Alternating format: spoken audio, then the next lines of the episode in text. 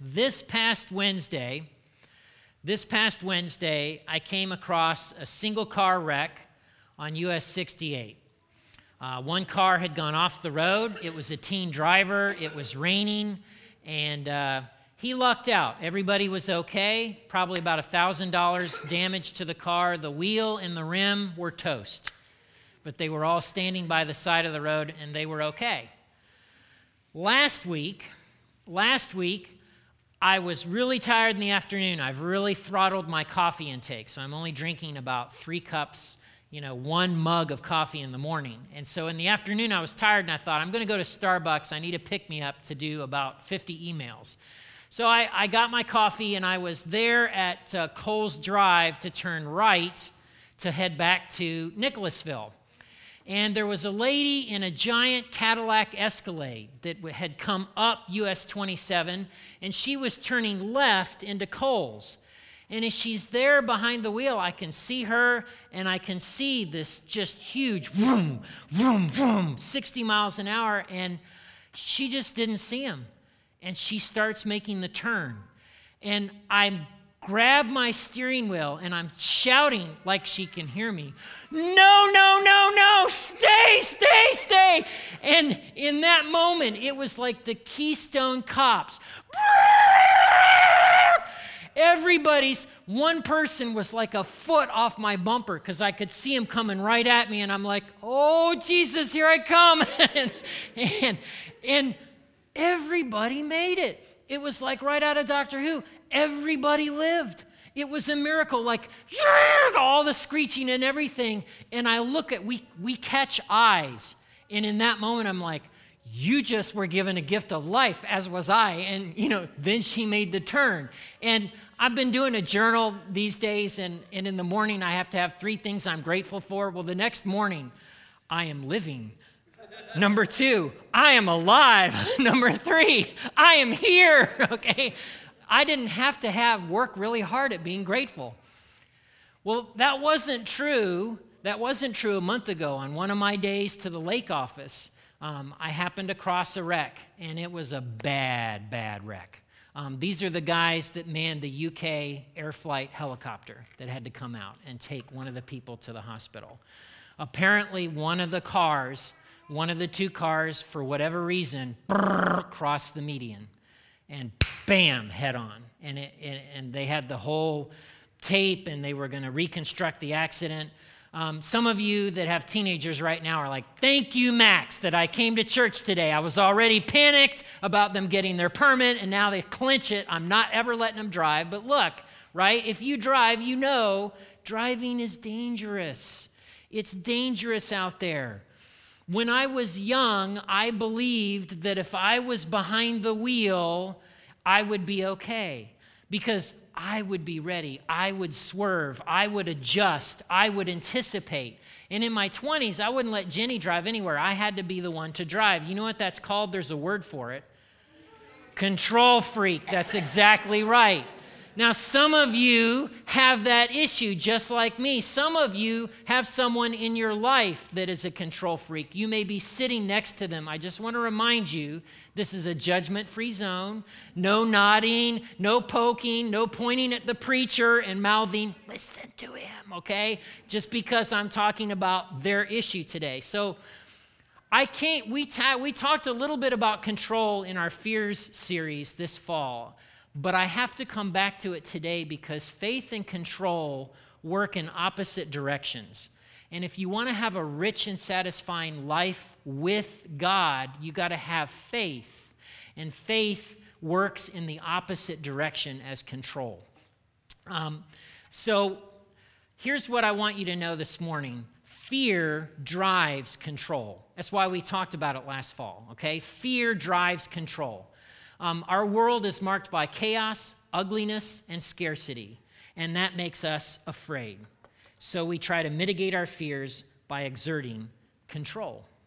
Um, when I was an executive pastor, I had three youth pastors in a row boom, boom, boom. And all three of them came in to me to talk to me about how the senior pastor was a micromanager. And I was like, what is going on? Because I wasn't micromanaged in my area, and I thought, well, this is crazy. And, and all, boom, they all had, you need to talk to the senior pastor. And so that was part of my job as the executive pastor. So I remember going in and sitting down with him. And I outlined, you know, after the second youth pastor, I said, you know, hey, this is what the guys are telling me, like, you know, what's going on, and this is what I got fear. Oh, if they throttle things down over the summer, kids will stop coming and they won't come back in the fall. And you know, a lot of these parents don't do anything at home and they don't talk about faith at home. And this is the only stuff, the gospel stuff they're getting. And he was afraid.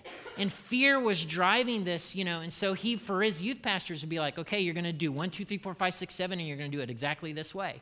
Now, if you've worked for someone who's a control freak, you know how fun that can be and how it just blossoms creativity and everyone flourishes. And no, it doesn't work out that way at all, okay?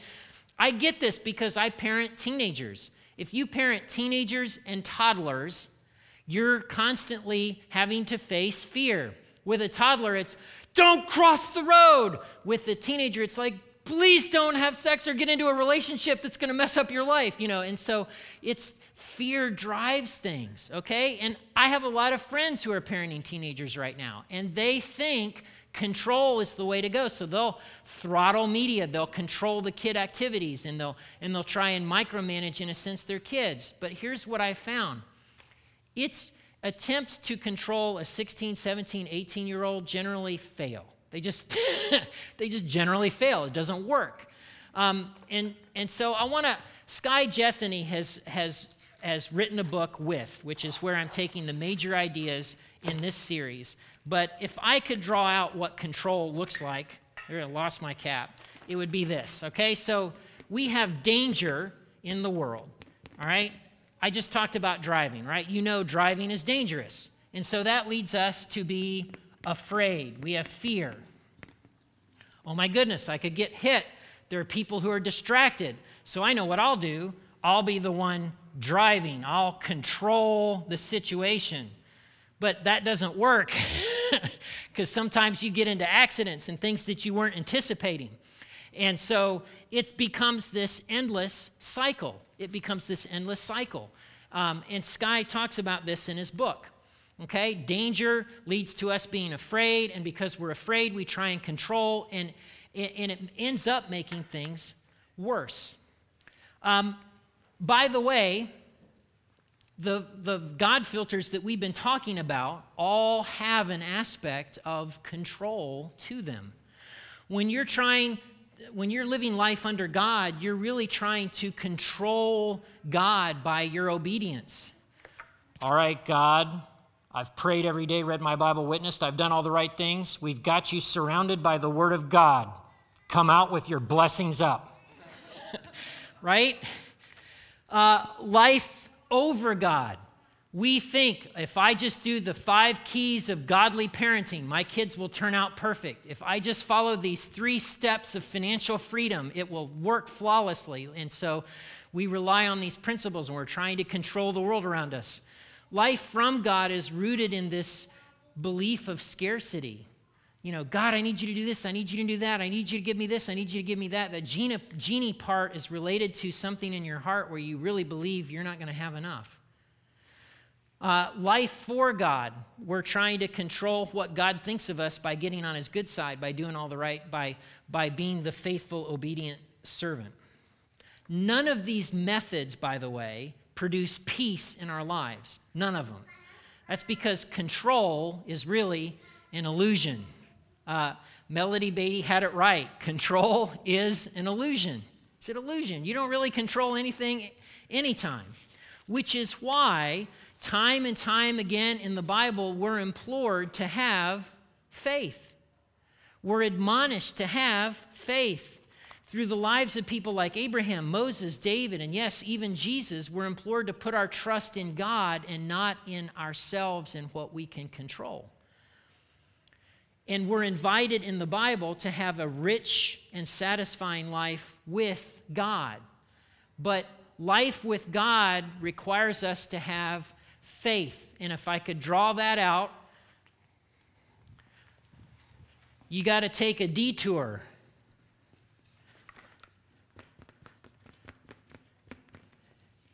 Faith, safety. Well, I'm not even drawing right. You got to take a detour out of this cycle, and you've got to start off with an off ramp of faith, okay? Um, he draws it better, right? So we surrender, we get safety, uh, and that in, in, encourages our faith. And by the way, this safety does not mean you're going to not get cancer, that you're not going to have a relationship that fails, that a house isn't going to drop on you, right? These things happen. But when we surrender, we find that because we can't control anything anyway, because God is God and we're not, there's safety in a life with God because God holds our future, God holds the outcome. And with God, we know that He will work out all things. We don't know how. And so that encourages our faith. So I want to talk about this a little bit and I want to unpack it.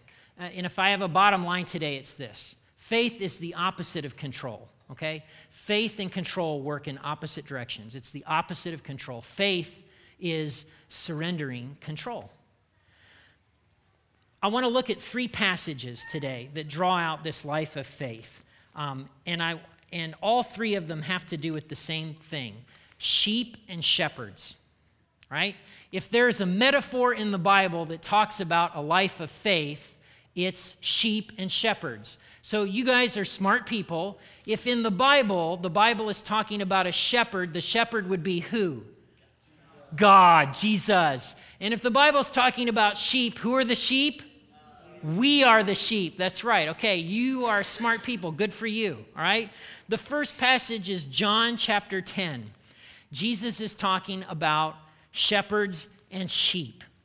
And uh, he's giving this teaching uh, at the end of Hanukkah. And Hanukkah was a time when the priests would kind of evaluate their service in light of Ezekiel 34. And, and that's the next passage we'll look at. But so Jesus is giving this teaching, and he says this I tell you the truth.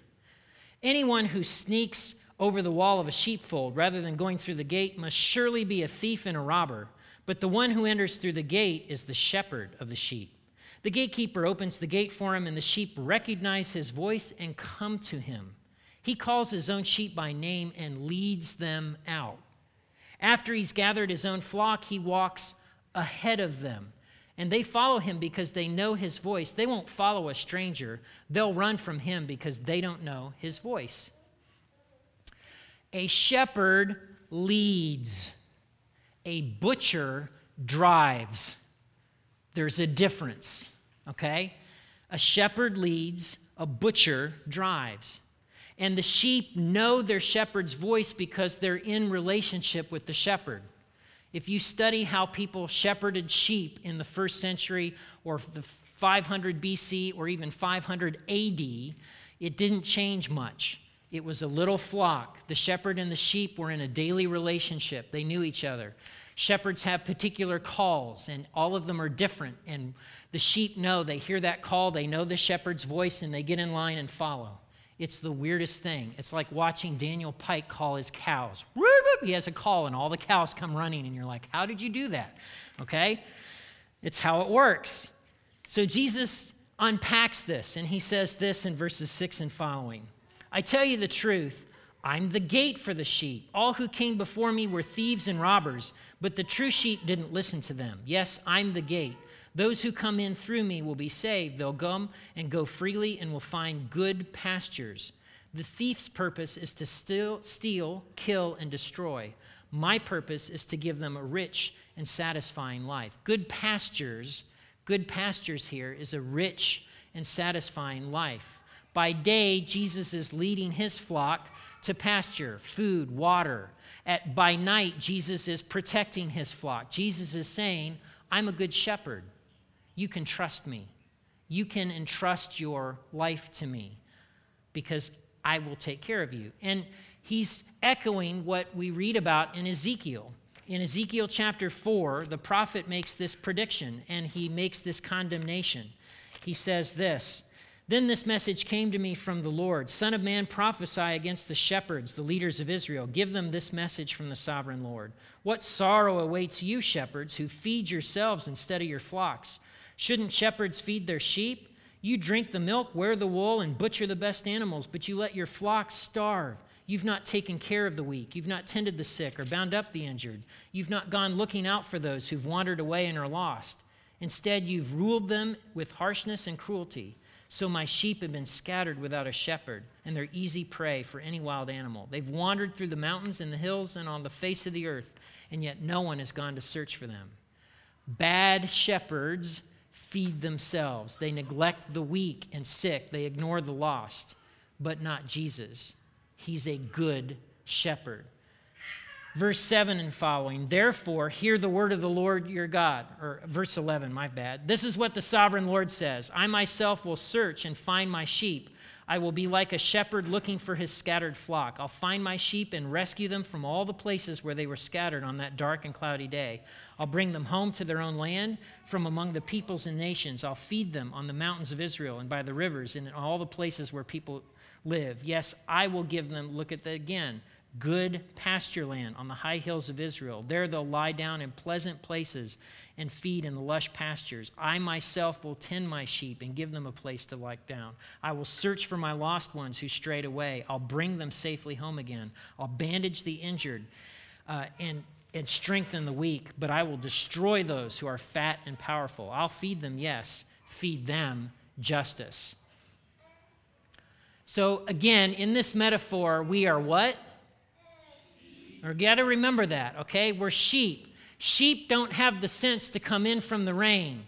Sheep uh, uh, can get separated from the flock and, and become prey from predators. Sheep need a shepherd just to make it to the next day.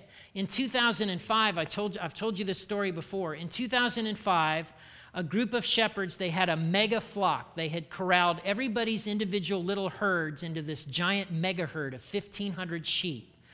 And the guys that were in charge decided that they hadn't had a hot breakfast with chai in a long time, and so they decided to go in town and grab breakfast.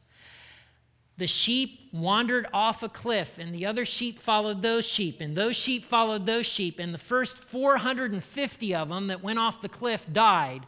It created a fluff ball that the other 1,100 who went off the cliff too survived. Okay? That's sheep. Okay? That's what sheep do. Sheep need a shepherd. You and I need a shepherd.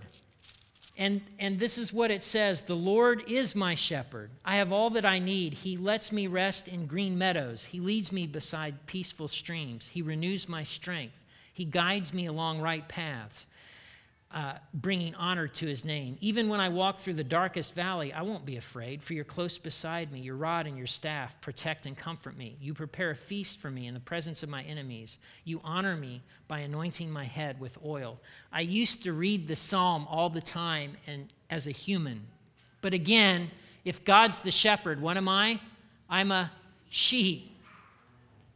Did you know that shepherds will mix together oil, sulfur, and spices? And they'll put it on the foreheads of their sheep. It does two things it, it, it provides a balm from nose flies, so it's a remedy for nose flies that bother the sheep, and sheep are constantly rubbing each other's heads and it can get all scabby. So there's a very practical thing. I always read this passage and I thought, oh, anointing me like anointed David. I'm a king. This is awesome, right? I'm anointed. Oh, I'm a, I'm a, if the Lord's my shepherd, then I'm a sheep and he's doing what shepherds do. Tim Keller says that sheep won't even lie down until they're free from fear, troublemakers, hunger, thirst, and active harassments. Gang, we tend to forget that God is actually with us. We tend to forget that God is actually with us. We go through life as if we're on our own. We do things in our own strength getting the results that that can produce. And we forget Easter morning. The Good Shepherd laid down his life for us and he took it back up. And if he can defeat death itself, which in the end robs us of everything, can't He also remedy all the other things that we worry about? And yet, we forget that God is with us. I'm convinced it's God's presence with us that removes our fear. So, again, in Scripture, who's the shepherd? God. And who are the sheep? Us. Okay, we are. Let me ask this question, a few questions in light of these passages about faith vis a vis sheep and shepherds. Have you come to a place in your life where you recognize that control is an illusion? Have you gotten to a point in your life where you've been like, you know, okay, uncle, yes, I try to control things and I can control some things, but control doesn't take me where ultimately I want to go. Have you gotten to that point yet? Um, in what ways do you seek control over unpredictable things in your life? Um, I can tell you as a pastor, I'll sit down with a couple. The couple says to me, We're going Divorceville. We're going Splitsville. Sorry, Max. Sorry for the kids. Sorry for everybody. And I'll come home and I'll straighten my kitchen and clean things, and Jenny will know. Something has happened today that Max cannot control the outcome. And I can't. You know what? In however 20 some years of ministry, I cannot make a husband and a wife love each other. I cannot make them do the things that husbands and wives should do to stay together. I can't prevent one spouse from cheating on another. I, I cannot control those things. Kids, you can't control your parents, by the way. okay? It works both ways right? So, in what ways do you seek control over unpredictable things in your life? And as you think back to this past week, if you had fully trusted that God was with you, what might you have done differently? And what risks might you have taken? Again, this has been a tough series because we're talking about ways of thinking for application, but I want to suggest some things. Uh, the first step is okay, for you control freaks, you need to understand the line between helpful and control, right? And, and here's the list from Margaret, Margaret Feinberg. Do you have a hard time delegating a project to other people? Do you go to the mat to show someone that you're right, even when it's trivial? Do you have a low patience for someone who doesn't get to the point in a conversation and you find yourself, the hands go like this, right? Okay. oh, I'm just stretching. okay? Do you feel anxious when someone suggests something different from what you've planned in the day or evening? Do people think of you as stubborn or inflexible? So that's those are kind of a you know evaluative test there, all right? The, a second thing that you and I can do is name our fears but combat them with scripture. Uh, Jesus, when he's tempted, right, he comes back at the devil with scripture. When I know who I am and I'm I'm, I'm out loud. I am a child of God. I'm adopted into God's family. There is nothing that can separate me from the love of God. When, I'm, when these scriptures are at my tongue and coming out of my mouth, it, it, it's a way for reality to take root in me. Okay? And then lastly, determine if you engage in distorted, freak, uh, distorted thinking. Us, for those of us that struggle with control issues, right? Uh, we, have a, uh, we have an easy time c- catastrophizing everything. So for us, if we don't turn in a paper, we're going to fail out of school. For us, if we have a bad day at work, they're going to fire us and then we're going to lose our home and be homeless. We always go to the worst case scenario, okay? Control freaks tend to do that, all right? Jesus says this in John. He says, um, and it's John 10. It's, it's toward the end of this passage we were just in, verses, what is it, 27 and following. My sheep listen to my voice. I know them and they follow me. I give them eternal life, and they'll never perish. No one can snatch them away from me. For my Father has given them to me, and he is more powerful than anyone else. You know, that eternal life that belongs to you is not just a future thing, it's already begun. That eternal life, it's now and coming, okay? And so you can trust God for everything. You can trust Him with your identity, you can trust Him for the relationships in your life, you can trust Him with your future. You need to have a little bit of that. Now, this doesn't mean that you won't lose your house that you won't have a relationship go sour, that you won't experience hardship, but it does mean that you have a future with God. one that's already underway. And Jesus is right. No one can snatch you from your Father's hand. No one is more powerful than God Himself. We could learn something from our Coptic brothers and sisters, okay? When it comes to faith, when it comes to trust, uh, just this week, a busload of them were killed. All right? And Christianity has been rooted in Egypt since the first century. It's been there all along. And yet they've been a distinct minority, a persecuted minority. Um, a few weeks, uh, maybe it's been a couple of months, uh, there was another attack, and, and uh, another group of Christians died at the hands of um, uh, terrorists. And they were interviewing, this was live on the air in Egyptian TV, and the family is there. Um, and the, the mom of one of the victims makes this statement. And this is what the Egyptian news anchor, after 12 seconds of silence, he didn't know what to say. He was stunned. He says this The Copts are made of steel. Why did he say that? Because I'm not angry at the one who did this. Oh, it was his wife. Uh, said his wife, children by her side. I'm telling him, may God forgive you, and we also forgive you. Believe me, we forgive you. You put my husband in a place I couldn't have dreamed of. Now, they're, they don't even have the basic thing of safety right now in Egypt. If you're a Christian in Egypt, right, you're, if you're going to a camp, if you're doing something, you don't know if you're going to be pulled over and literally shot dead we have the benefit in America of the illusion of control because we have medical care, because we live in relative safety in the suburbs, because, um, uh, because of all, uh, our relative affluence. You know, n- uh, probably none of us in this room are going to wonder how, how what we're going to eat for the next three days, right? But, but our Egyptian brothers and sisters, they believe, they're convinced that God is a good shepherd, and they trust God we could learn something from them. Which brings me back to where I started car accidents. Have you, our reaction to car accidents speaks to the fact that we're trying to control so much and we live under this illusion of control. Uh, you have a family member or a friend who's in a car accident, it jars you. What? Because all of a sudden you're confronted with the fact that there are some things that you can't control. We can surrender. We can trust the Good Shepherd. We can know and experience the reality that God is with us. And because of that, we can have confidence, just like our brothers and sisters in Egypt, that God will see us through.